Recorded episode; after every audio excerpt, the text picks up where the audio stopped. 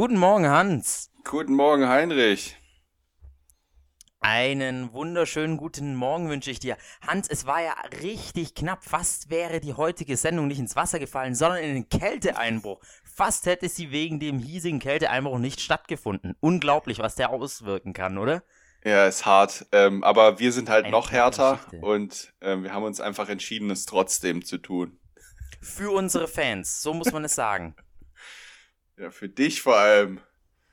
Ja, ja, ja, gut, da können wir jetzt natürlich drüber streiten. naja, das ist ja schon ein Highlight des Tages. Hans und Heinrich kämpfen sich durch diesen Kälteeinbruch, aber die, das noch größere Highlight des Tages ist mal wieder Greta Thunberg. Wahnsinnig spannend. Sie setzt sich jetzt auch für den örtlichen Einzelhandel ein und zwar spricht sie sich ganz klar gegen den Black Friday aus, der jetzt im Moment gerade stattfindet, ja. Finde ich ganz ehrlich, finde ich richtig toll von ihr, dass sie das so sagt. Vor allem, ganz ehrlich, ich kann mit dem Begriff Black Friday auch so nix anfangen, weil es ja noch nicht mal was mit einem Freitag zu tun hat. Es ist ja mittlerweile eine ganze verdammte Woche dieser Blödsinn.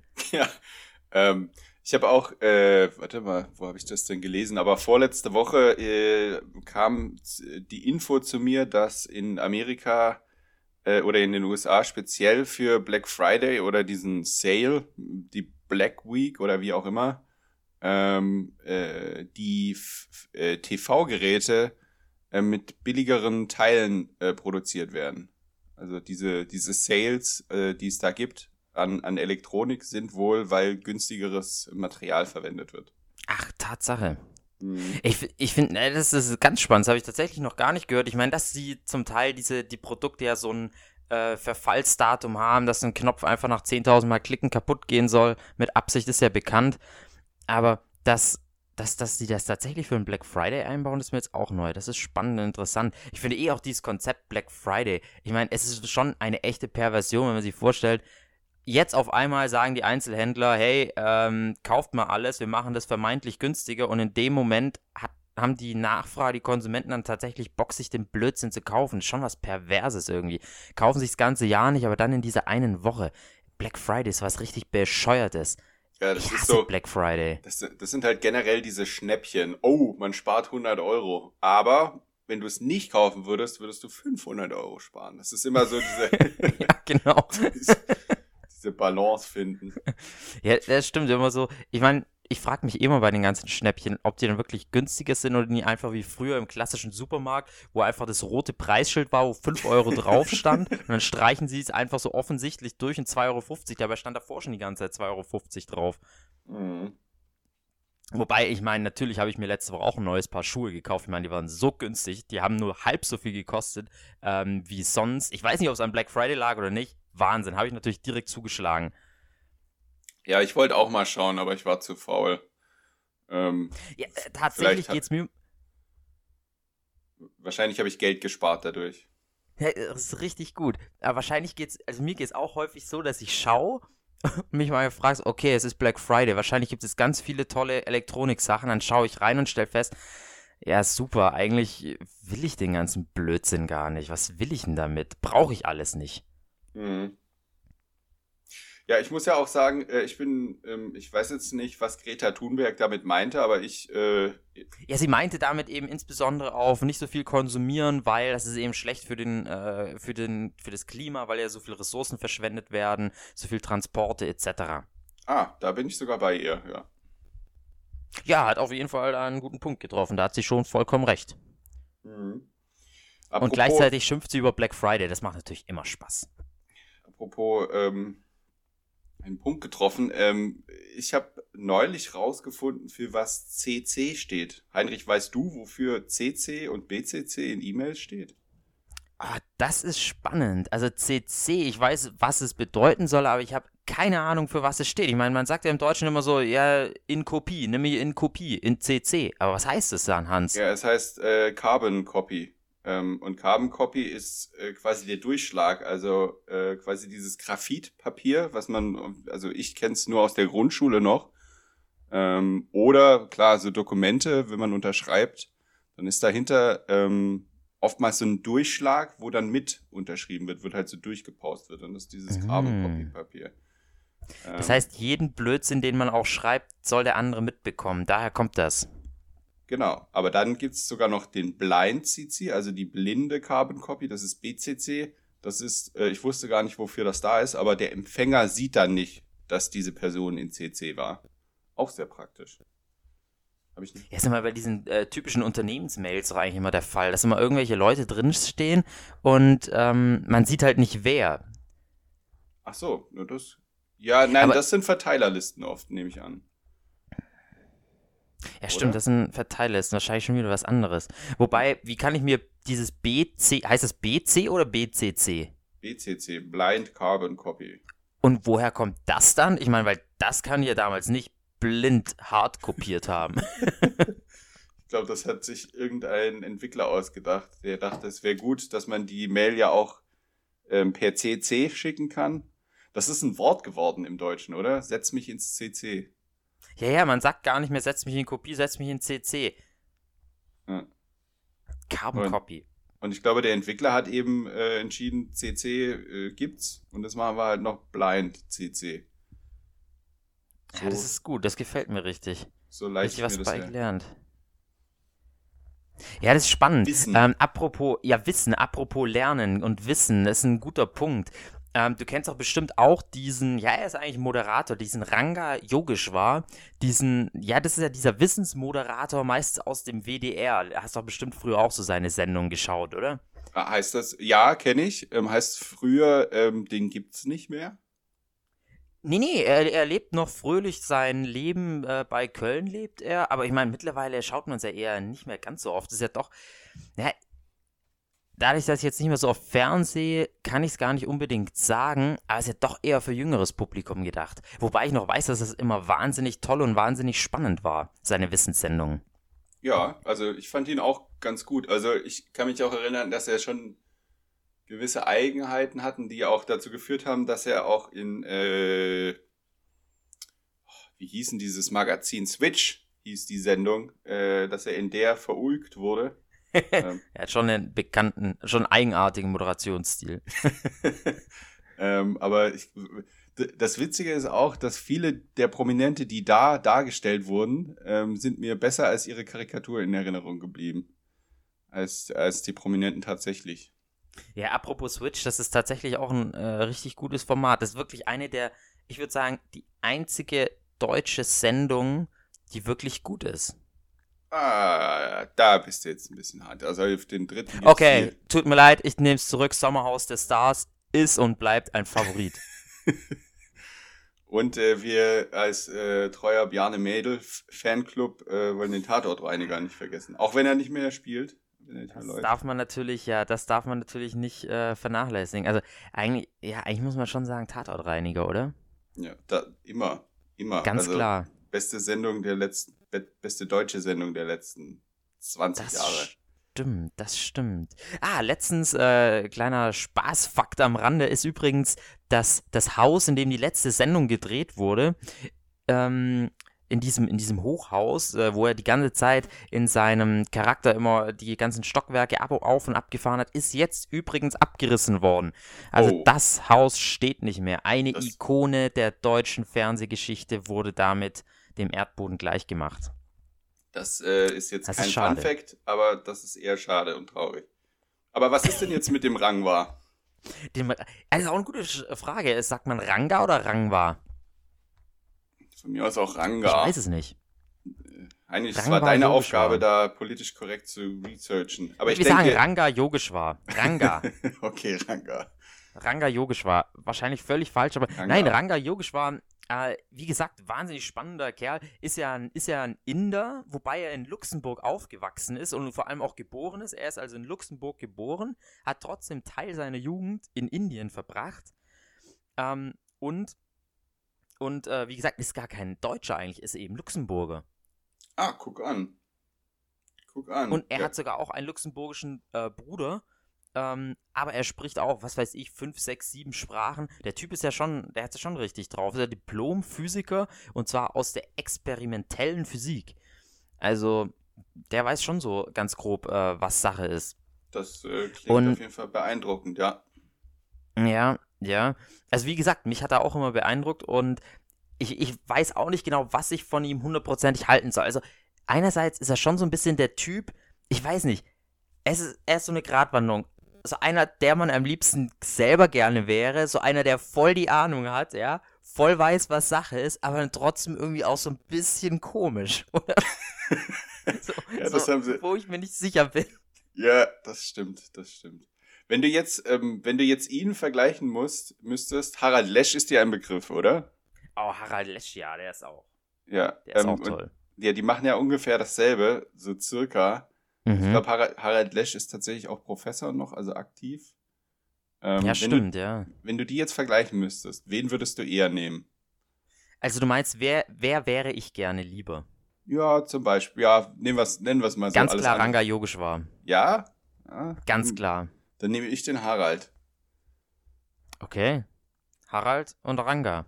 Ja. Die neue Sendung. nee, also ich, also dieser, was, was ich eben an Ranga Yogeshwar toll finde, ist, er bringt eben schon so das Wissen so ganz verständlich rüber. Ähm, und ja klar, er strahlt noch so ein bisschen so was Junges aus und so was Modernes, was mir halt schon auch an ihm gefällt. Und sein Moderationsstil ist halt echt so das Ding, wo ich mich immer frage, so, ah, ich weiß nicht genau.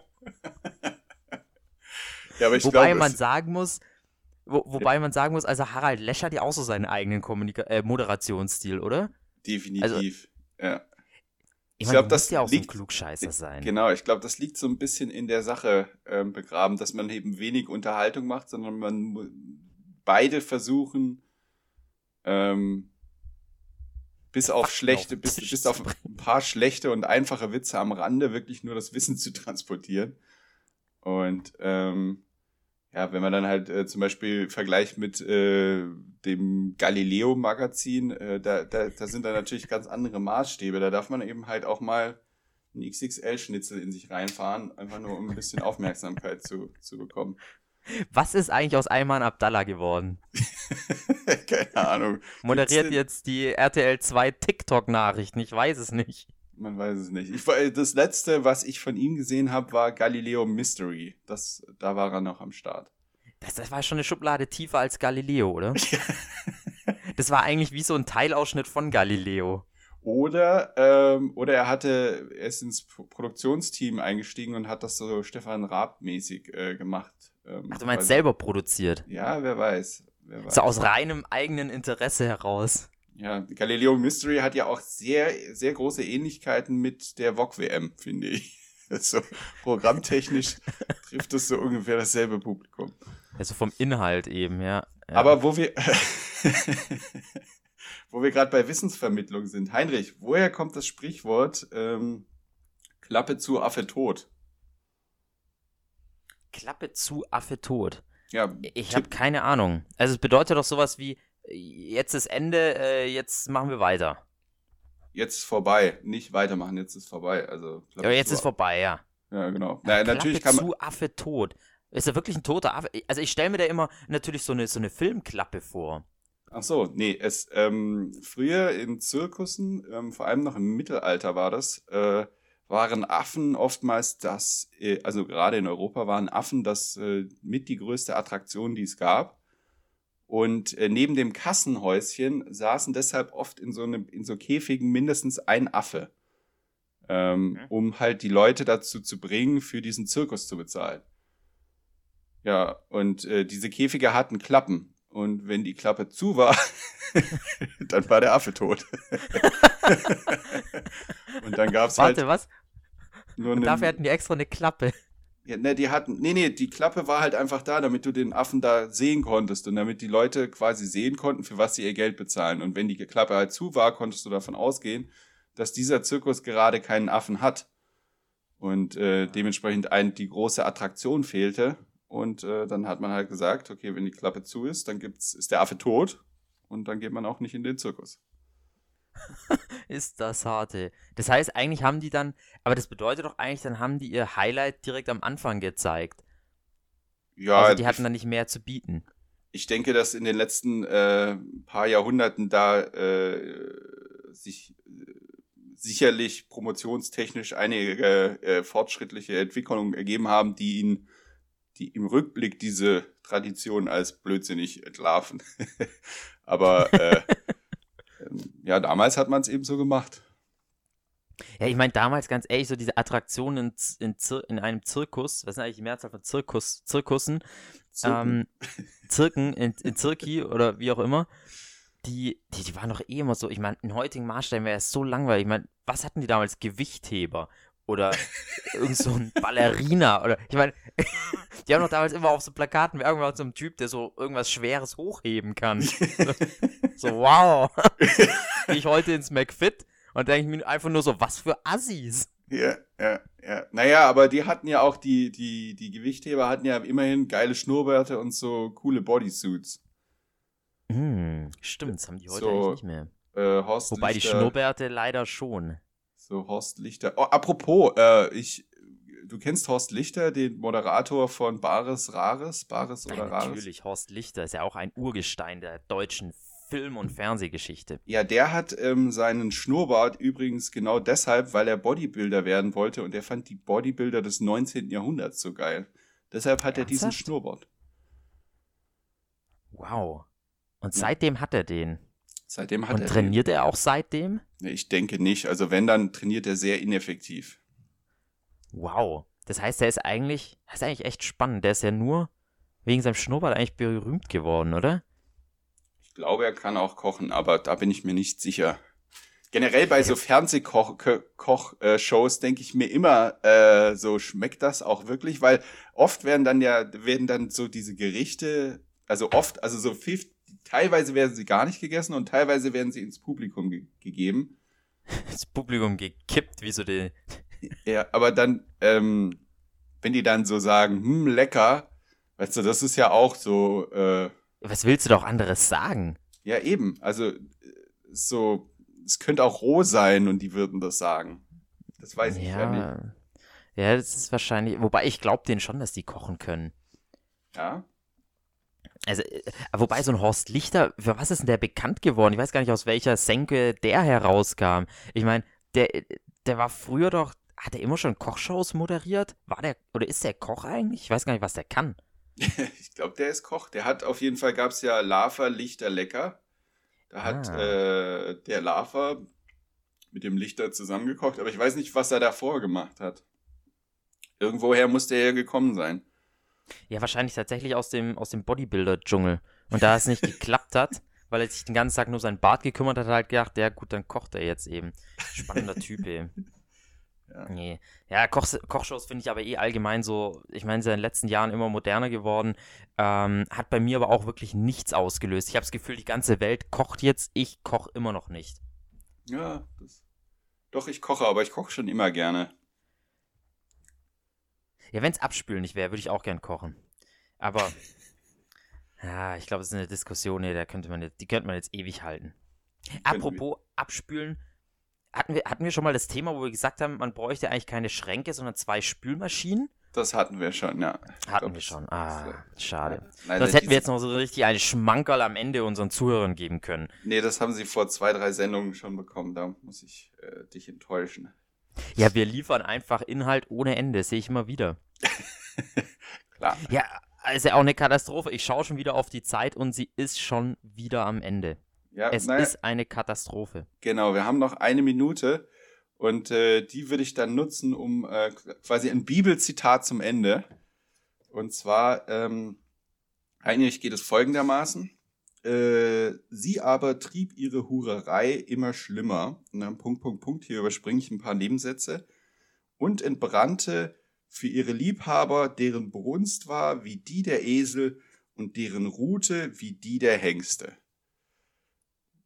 Wo ich mir dachte, als ich das gesehen habe, das kann nicht sein. Ich habe es nachgeguckt. Es stimmt tatsächlich. In Hesekiel, ich glaube 20 bis 23 steht dieses Bibelzitat und es geht um Pferdepenisse. Wow, das ist, das ist hart. Ja, aber die Bibel ist ja bekannt dafür, dass sie ja ziemlich drastische Formulierungen hat. Da geht es ja drunter und drüber. Das ist ja schon, da sind ja richtig brutale Sachen auch drin. Ja, das ähm, habe ich, hab ich dann festgestellt. Eigentlich in die andere Richtung. Genau, ich, ich, ich habe dann festgestellt, ähm, vielleicht bräuchte die Bibel tatsächlich ein, äh, ein Jugendschutz.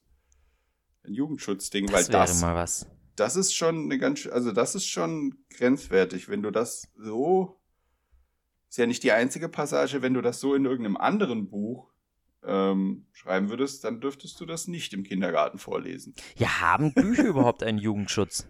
Ich weiß es nicht. Ich gehe jetzt mal davon aus, oder?